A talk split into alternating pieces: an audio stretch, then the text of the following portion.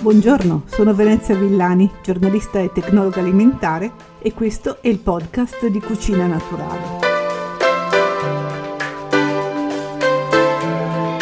Quante volte vi sarete salvati quando non c'era niente di pronto con una bella pasta al pesto?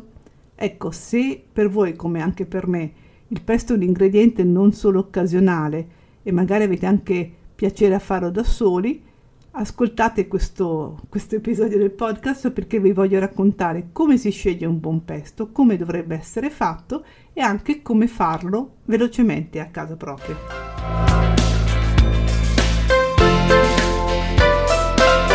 Partiamo allora dalla ricetta del consorzio del pesto genovese, che è molto semplice con gli ingredienti che tutti immaginiamo, anche se c'è qualche cosa che non conoscevo, dico la verità.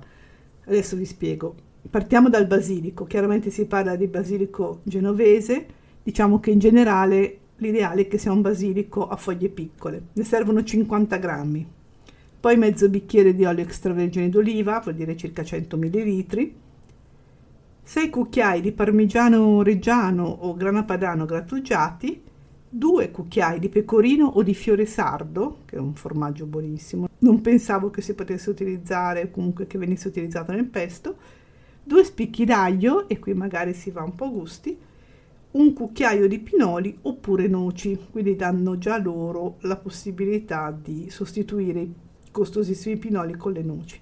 Quindi basilico, olio extravergine, parmigiano, pecorino, aglio e pinoli.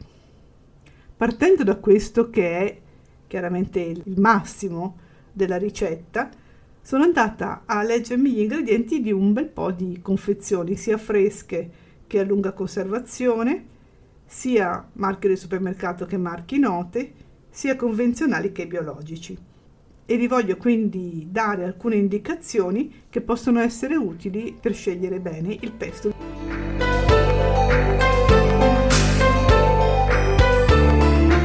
Partiamo dal ricordare due regole fondamentali delle etichette dei prodotti alimentari. Non voglio farvi molta teoria, ma serve proprio per capire quello che dirò dopo. Una è che nell'elenco degli ingredienti gli ingredienti sono in ordine di quantità, quindi il primo che viene riportato è anche quello più abbondante e poi man mano scala. Altro elemento da ricordare è che quando il produttore nell'etichetta mette in evidenza un ingrediente oppure se c'è un particolare ingrediente che per quella ricetta è considerato diciamo basilare, se ne deve riportare la percentuale rispetto al peso totale nell'elenco degli ingredienti. Questo per dire che è molto probabile che troveremo scritto la percentuale di basilico, per esempio, oppure dei pinoli se c'è scritto l'etichetta con pinoli con queste premesse possiamo partire subito per vedere gli ingredienti e capire quando siamo davanti a un prodotto di maggiore o minore qualità.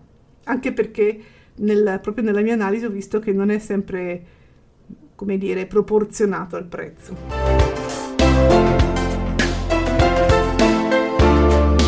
Partiamo dall'olio allora. La ricetta tradizionale prevede l'olio extravergine di oliva.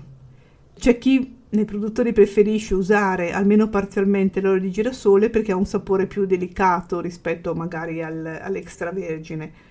Non è un gran problema, è chiaro che si tratta di un prodotto raffinato rispetto a uno non trattato, come l'extravergine non è appunto come sappiamo. Spesso sono miscele per cui magari c'è l'extravergine in una percentuale e l'olio di girasole in un'altra, Magari c'è scritto sulla confezione con olio extravergine e poi leggendo l'elenco degli ingredienti scopriamo che l'olio di girasole è al secondo posto e l'extravergine in fondo.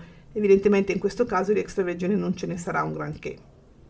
Altri grassi presenti nel pesto sono olio d'oliva, quindi raffinato, però ho visto anche il burro, il basilico, in alcuni casi è proprio indicato il basilico DOP, deve essere, secondo la ricetta appunto che vi citavo prima, circa il 25% del peso.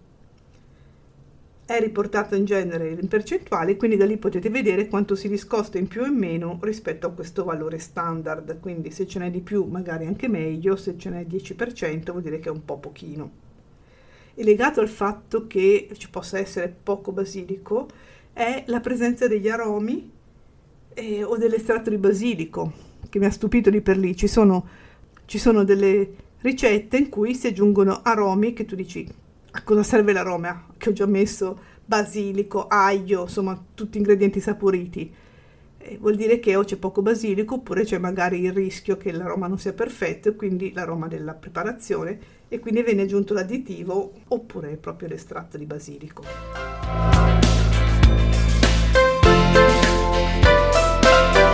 Passiamo ai formaggi.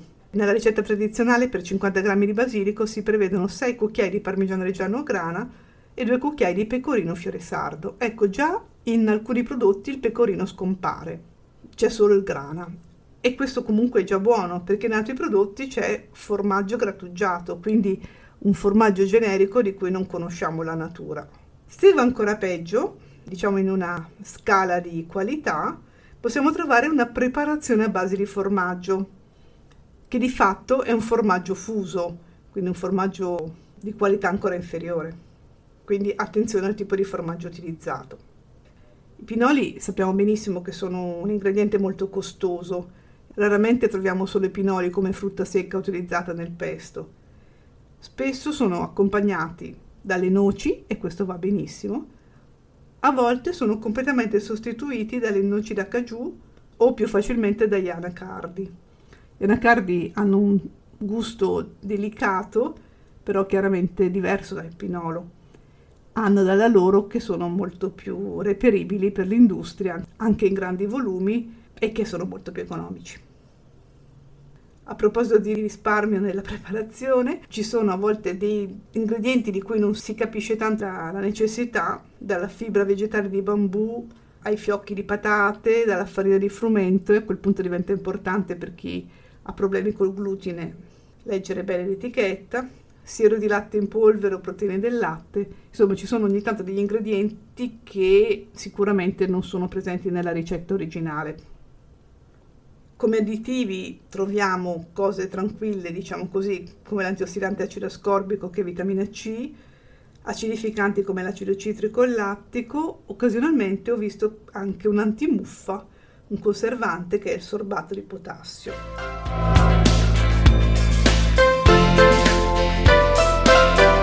Allora, come tutti sanno, per preparare il pesto tradizionale bisogna utilizzare mortaio e pestello, mortaio di pietra, pestello di legno.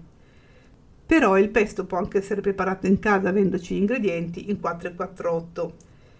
È chiaro che magari non sarà buono come l'altro, ma ci sono anche delle attenzioni che si possono avere perché sia il più possibile simile al tradizionale. Diciamo che il problema principale del pesto fatto in casa con il tritatutto è che si ossidano le foglie, magari diventano scure e sicuramente perdono un po' di gusto. Ecco, per limitare il più possibile questo rischio, bisogna raffreddare al massimo ingredienti anche contenitore. Cioè, bisogna mettere un'oretta prima della preparazione in freezer tutte le parti del mixer che verranno a contatto con il pesto, come le lame e il contenitore stesso tenere comunque in frigorifero gli ingredienti che servono prima della preparazione, aggiungere magari qualche goccia di limone o un cubetto di ghiaccio proprio perché mantenga freddo tutto, tutto l'impasto, frullare in pulsi e tra gli ingredienti da raffreddare anche l'olio volendo e usarne in abbondanza in modo che le foglie di basilico siano immerse nell'olio fin da subito. Questi suggerimenti sono di Chiara Frascari, che è una nostra autrice di cucina naturale, e sto leggendo dal suo articolo che abbiamo pubblicato sul numero di maggio di Cucina Naturale.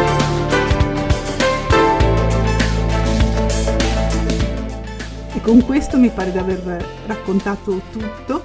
Vi ringrazio per avermi seguito fin qui e vi do appuntamento al prossimo episodio del podcast di Cucina Naturale.